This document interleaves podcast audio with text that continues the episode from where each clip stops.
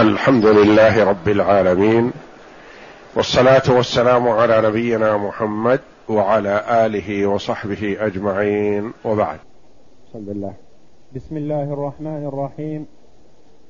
يقول المؤلف رحمه الله فصل وقد دخل في ذلك الإيمان بأنه قريب مجيب كما جمع بين ذلك في قوله وإذا سألك عبادي عني فإني قريب. وقوله إن الذين تدعونه أق وقوله صلى الله عليه وسلم إن الذي تدعونه أقرب إلى أحدكم من عنق راحلته. وما ذكر في الكتاب والسنة من قربه ومعيته لا ينافي ما ذكر من علوه وفوقيته. فإنه سبحانه ليس كمثله شيء في جميع نعوته وهو علي في دنوه قريب في علوه. قول المؤلف رحمه الله تعالى فصل وقد دخل في ذلك أي فيما يجب الإيمان به مما ورد في الكتاب والسنة. لأن صفات الباري جل وعلا توقيفية. تؤخذ من كتاب الله عز وجل أو سنة رسوله صلى الله عليه وسلم. ولا مجال لغيرها في إث في إثبات الصفات. فلا تؤخذ الصفات بالإجماع. ولا بالاستحسان ولا بالقياس وإنما هي توقيفية يعني يتوقف على ما ورد في الكتاب والسنة. ما يقال هذه صفة لله جل وعلا بالإجماع؟ لابد أن يكون بالكتاب أو سنة.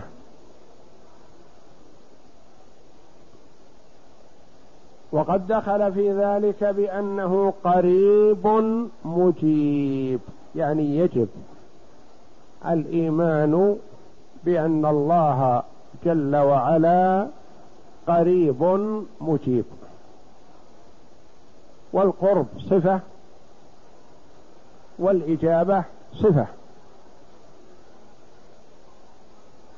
يقول كما جمع بين ذلك في قوله تعالى واذا سالك عبادي عني فاني قريب أجيب دعوه الداع اذا دعان فليستجيبوا لي وليؤمنوا بي لعلهم يرشدون.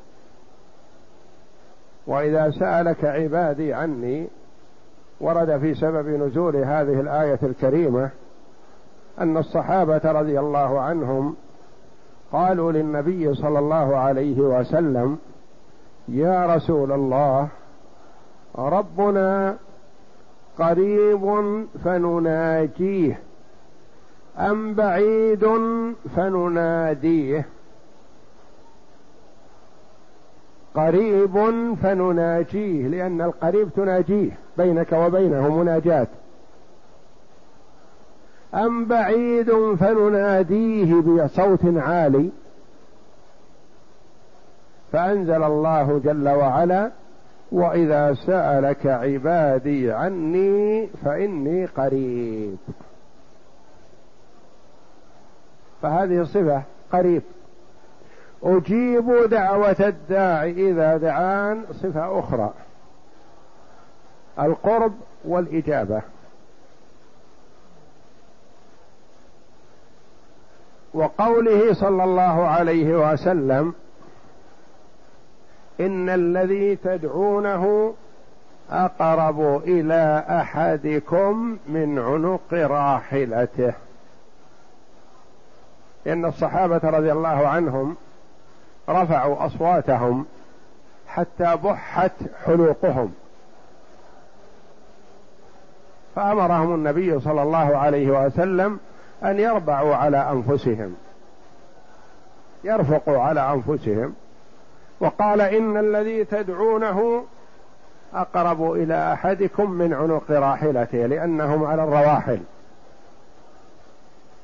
وهذا من لباقة النبي صلى الله عليه وسلم وإعطاء الكلام على مقتضى الحال والمناسب.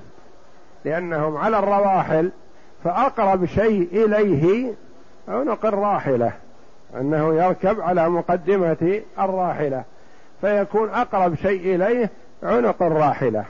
فقال أقرب ما قال مثل أو أن قربه مثل عنق الراحلة لا قال أقرب إلى أحدكم من عنق راحلته.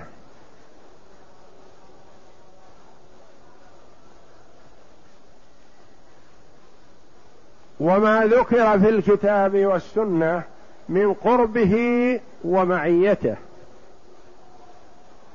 تقدم لنا إثبات المعية وإثبات القرب هنا.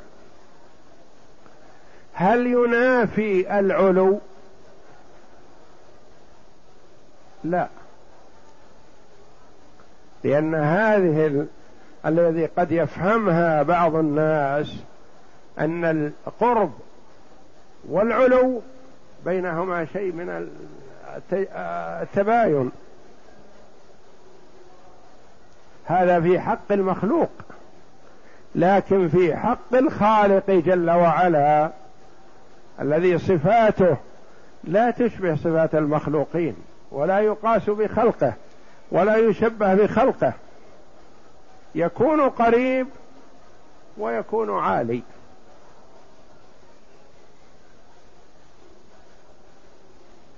وما ذكر في الكتاب والسنة من قربه ومعيته لا ينافي ما ذكر من علوه وفوقيته. قرب لا حلول فيه. ولا نقول إنه حال في مك في كل مكان تعالى وتقدس. فقربه من عباده لا ينافي العلو ولا ينافي الفوقية. والدنو من عباده لا ينافي العلو ولا ينافي الفوقية. فإنه سبحانه ليس كمثله شيء. ما يقاس بخلقه ولا يقال كيف نقول قريب وعالي. معنا وفوق. نعم نقول هذا لأن الله جل وعلا أثبتها لنفسه وهو أعلم بذاته من خلقه جل وعلا وأعلم الخلق على الإطلاق هو محمد صلى الله عليه وسلم. فما دام أنها ثبتت الصفتان لله في الكتاب والسنة فيجب الإيمان بهما.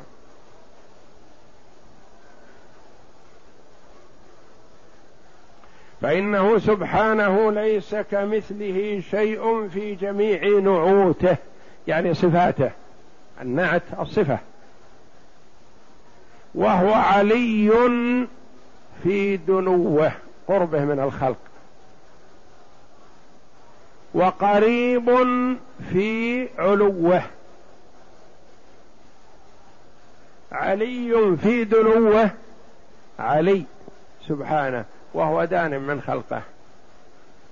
وقريب وهو عالي لأن هذا ما يختص به سبحانه فليس كخلقه.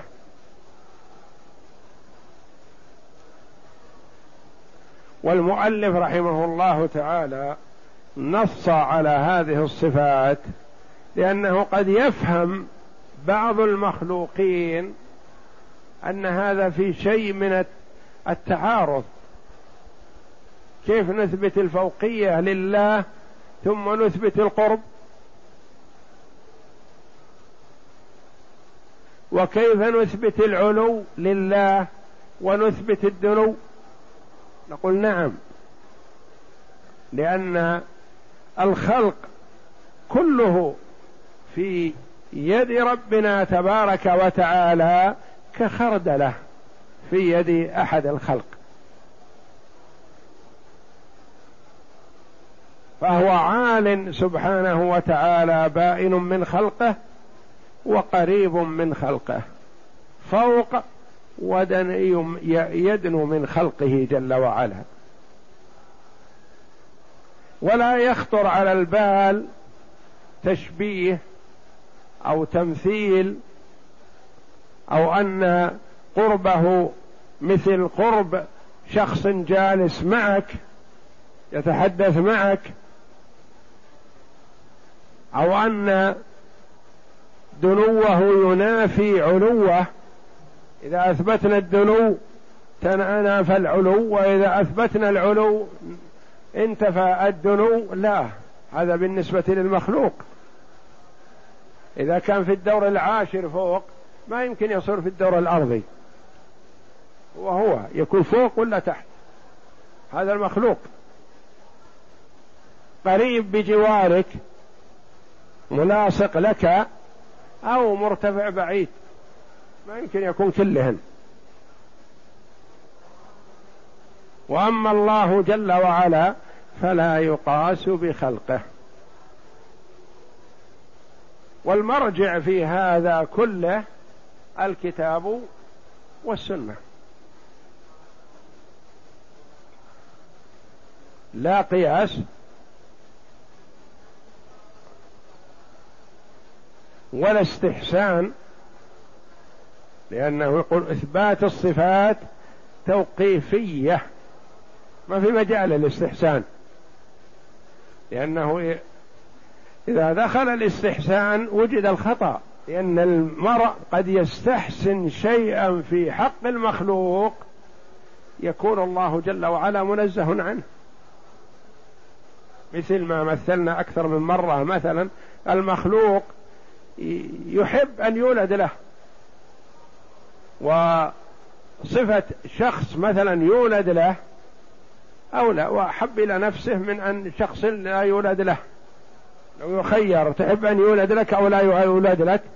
رأى أن صفة الولادة يولد له صفة كمال له ويحبها ويستحسنها لكن في حق المخلوق في حق الخالق لا.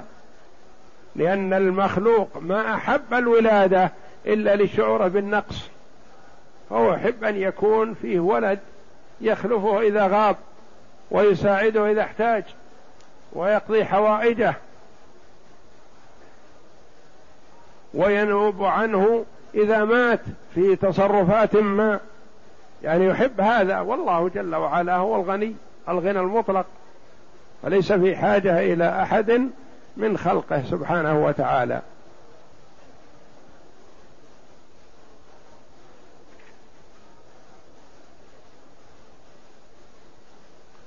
ففي قوله تعالى واذا سالك عبادي عني فاني قريب أجيب دعوه الداعي اذا دعان.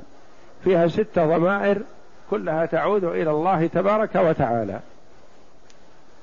واذا سالك عبادي يا المتكلم عني فاني قريب أنا. أجيب دعوة الداعي. أجيب أجيب. هو جل وعلا يقول أجيب أنا. دعوة الداعي إذا دعان دعاني. لكن حذفت الياء للتخفيف. كلها تعود إلى الله تبارك وتعالى.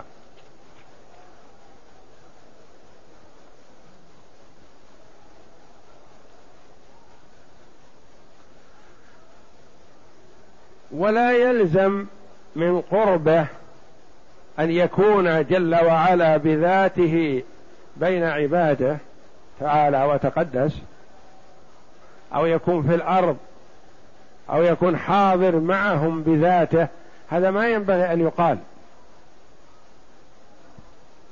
نقول قريب قريب.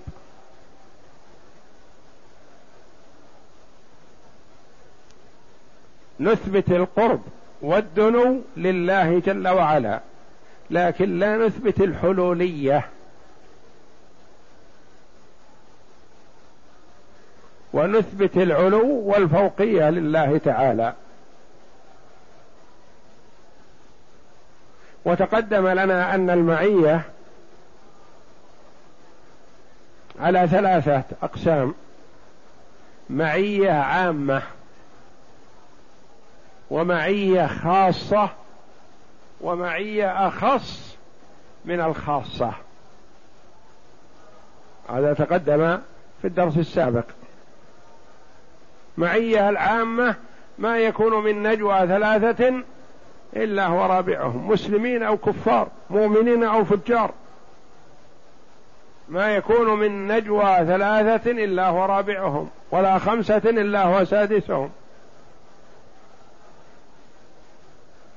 وذكرنا خبر الثلاثة الذين كانوا بجوار الكعبة. ثلاثة يتحدثون يوم فتح مكة فيما بينهم سرا. فدعاهم النبي صلى الله عليه وسلم وقال ما تقولون؟ قالوا وش نقول؟ يعني ما بيدنا من الأمر شيء. مغلوبين في ذلك اليوم. وانتصر الحق وأظهره الله جل وعلا. قال قلت يا فلان كذا وقلت يا فلان كذا وقلت يا فلان كذا. جاءه الوحي من الله جل وعلا. أهم أمام باب الكعبة. جالس ثلاثة من كبراء قريش. يتحدثون.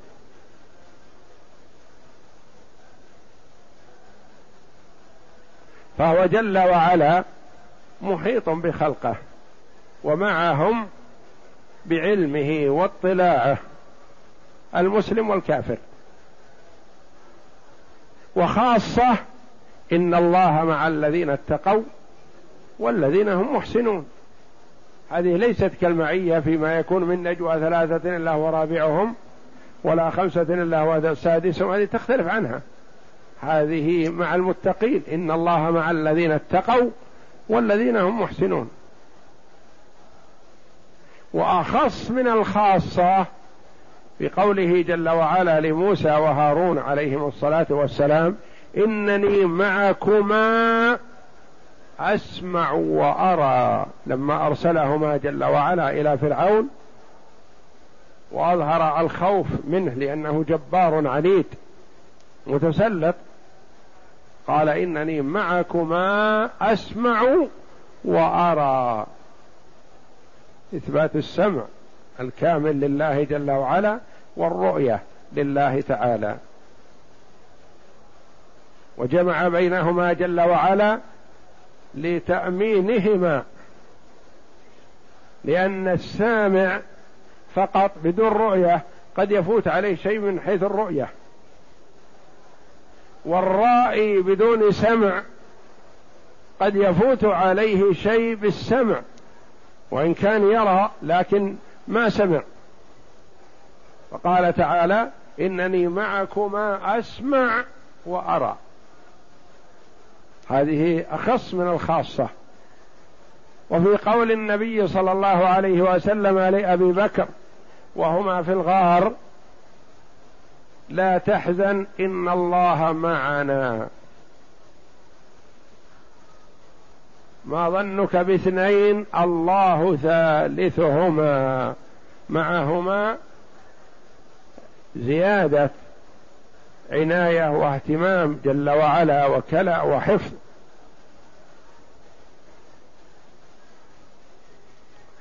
قال بعض العلماء في موضوع القرب قد ينقسم إلى قسمين. قرب عام وقرب خاص. وبعضهم قال القرب واحد.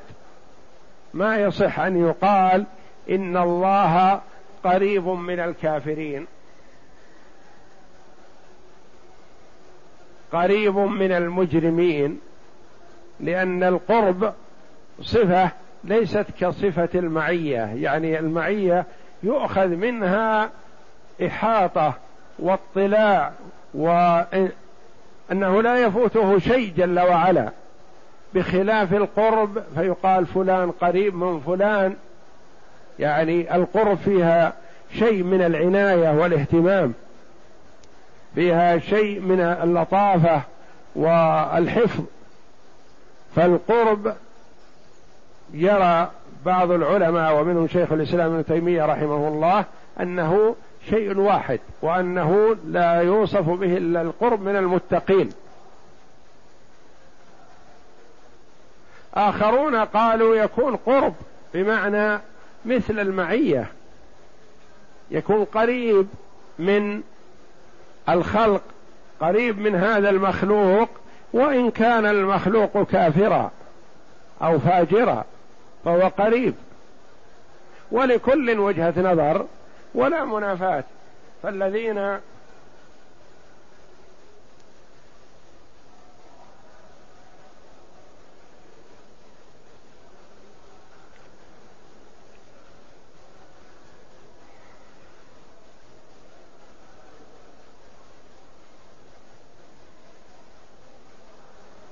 الذين قالوا إنه ممكن يكون قرب مثلا للبر والفاجر مثل قوله جل وعلا ولقد خلقنا الإنسان ونعلم ما توسوس به نفسه ونحن أقرب إليه من حبل الوريد. وهذا في حق المسلم والكافر لأن سياق الكلام فيما بعد يدل على أنه للجميع.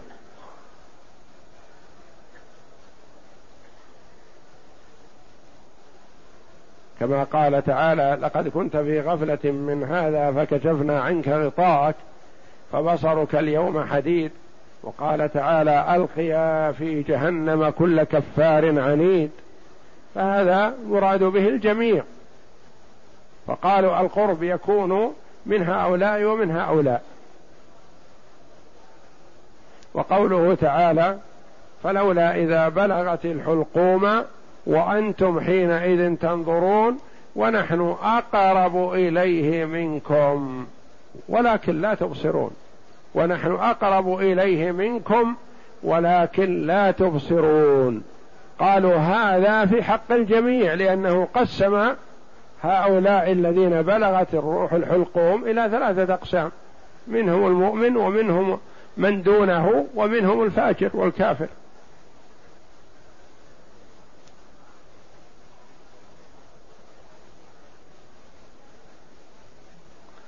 الذين قالوا القرب واحد فقط والقرب من المتقين ومن المؤمنين. وإذا سألك عبادي عني فإني قريب قريب من عباده جل وعلا بالإجابة. قالوا هذه قابلة لأن يكون المراد بها الملائكة والله أعلم. في قوله تعالى ولقد خلقنا الإنسان ونعلم ما توسوس به نفسه ونحن أقرب إليه من حبل الوريد الحفظة والملائكة. والخطاب والكلام في في السياق يأتي فيما بعد هذه الآية يأتي في ذكر الملائكة. لقد كنت في غفلة إلى ألقيا في جهنم كل كفار عنيد مناع للخير معتد مريب. ما يلفظ من قول إلا لديه رقيب عتيد. إلى آخر الآيات قالوا هذا المراد بها والله أعلم.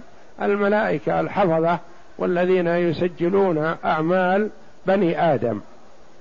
وفي قوله تعالى فلولا إذا بلغت الحلقوم وأنتم حينئذ تنظرون ونحن أقرب إليه يعني الملائكة ملائكة الرحمة وملائكة العذاب. ولهذا قال تعالى ونحن أقرب إليه منكم ولكن لا تبصرون. لا تبصرون الملائكة. والمحتضر يبصر الملائكة وربما خاطبهم. إذا كان من الطيبين الطاهرين المخلصين يناديهم ويستبشر ويفرح بهم ويتهلل وجهه ويقول اقربوا. تعالوا هلموا لأنه يرى ما لا يراه من حوله بينما الذي حوله قد يظنون أنه يخرف أو أنه لا يدري ما يقول وهو يشاهد أناس ما يشاهدونهم من حوله. ولهذا قال تعالى ونحن أقرب إليه منكم ولكن لا تبصرون قالوا المراد والله أعلم الملائكة ولا منافاة في هذا. فلكل وجهة نظر والإثبات واجب بأن الله جل وعلا قريب ممن دعاه.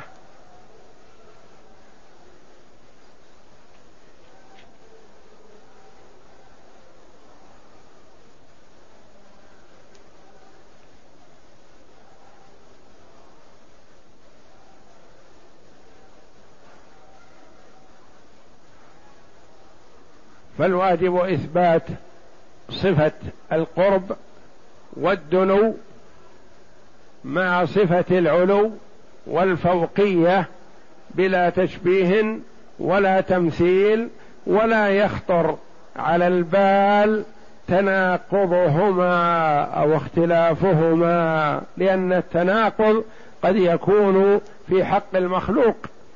واما الله جل وعلا فهو على كل شيء قدير ولا يصح ان تتصور صفاته تعالى على ضوء صفات المخلوقين.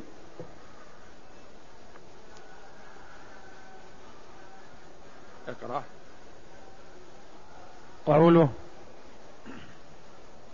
وقد دخل في ذلك الإيمان إلى آخره يجب الإيمان بما وصف الله به نفسه من أنه قريب مجيب فهو سبحانه قريب ممن يدعوه ويناجيه. يسمع دعاءه يسمع دعاءه ونجواه ويجيب دعاءه متى شاء وكيف شاء فهو تعالى قريب. متى شاء قد يعجل الإجابة جل وعلا وقد يؤخرها لحكمة لأنه يحب سبحانه أن يسمع دعاء عبده وتضرعه. وقد يؤخر الإجابة كما جاء أن الله جل وعلا أجاب دعوة يعقوب بعد أربعين سنة. والله جل وعلا يجيب متى شاء عاجلا أو اجلا. وكيف ما شاء يعني يجيب لكن على ما شاء سبحانه لا على ما طلب العبد. لأن العبد قد يطلب شيء لا مصلحة له فيه. فما يجيب ربنا جل وعلا دعاء العبد وإنما يجيبه يعطيه ما هو خير له. كما ذكر النبي صلى الله عليه وسلم أن الإجابة على ثلاثة أنحاء ثلاثة أنواع. قد يعجل الله للعبد دعوته. يعطيه إياه عاجلا أو أجل وقد يدفع عنه من السوء ما هو خير له مما دعا به. وقد يدخر له في الجنة مقابل دعوته هذه ما هو خير له مما دعا به. مثلا قد يسأل العبد ربه أن يرزقه مال. قد يسأل العبد ربه أن يرزقه الولد. والله جل وعلا يعلم أن المال ليس في مصلحة العبد. إن أعطي إياه أطغاه. ويعلم جل وعلا أن الولد ليس في مصلحة العبد لأنه إن أعطي إياه ربما افتتن به وكان سبب لفتنته وضلاله. فلا يعطيه المال والولد لكن يدفع عنه من السوء ما هو خير له مما دعا به. أو يدخر له في الجنة ما هو خير له مما دعا به. قال الصحابة رضي الله عنهم اذا نكثر. ما دام أن كل دعوة لابد أن تجاب والإجابة على واحد من ثلاثة اذا نكثر. قال عليه الصلاة والسلام الله أكثر.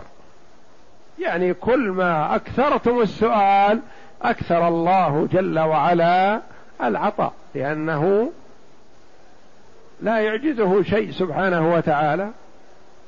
وكما جاء في الحديث لو أن أولكم وآخركم وإنسكم وجنكم قاموا في صعيد واحد فسألوني فأعطيت كل إنسان مسألته.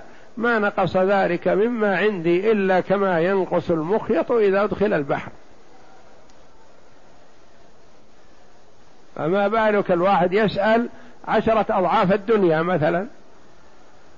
يعطيه الله جل وعلا ما ينقص ذلك من ملكه شيء سبحانه وتعالى.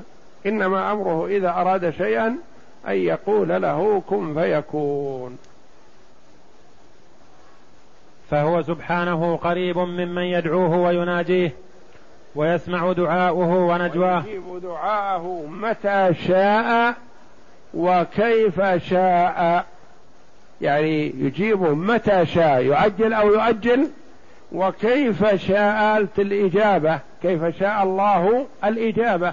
قد يعطيه هذا السؤال وقد يعطيه غيره. نعم. فهو تعالى.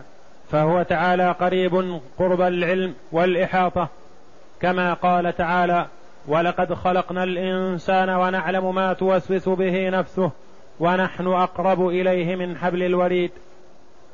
وبهذا أصلا بين ما ذكر في الكتاب والسنة من قربه تعالى ومعيته وبين قربه قربه ومعيته. طرف. وبين ما فيهما من علوه تعالى وفوقيته طرف آخر. بين قربه تعالى ومعيته. لا منافاة بين هذين مع علوه وفوقيته سبحانه وتعالى. نعم. ما ذكر في الكتاب والسنة من قربه تعالى ومعيته وبين ما فيهما من علوه تعالى وفوقيته فهذه كلها نعوت له على ما يليق به سبحانه ليس كمثله في شيء منها. فهذه كلها نعوت له يعني صفات له تبارك وتعالى. صفات له على ما يليق بجلاله وعظمته ولا يخطر على البال مشابهة صفات المخلوقين. والله أعلم. وصلى الله وسلم وبارك على عبده ورسول نبينا محمد وعلى آله وصحبه أجمعين.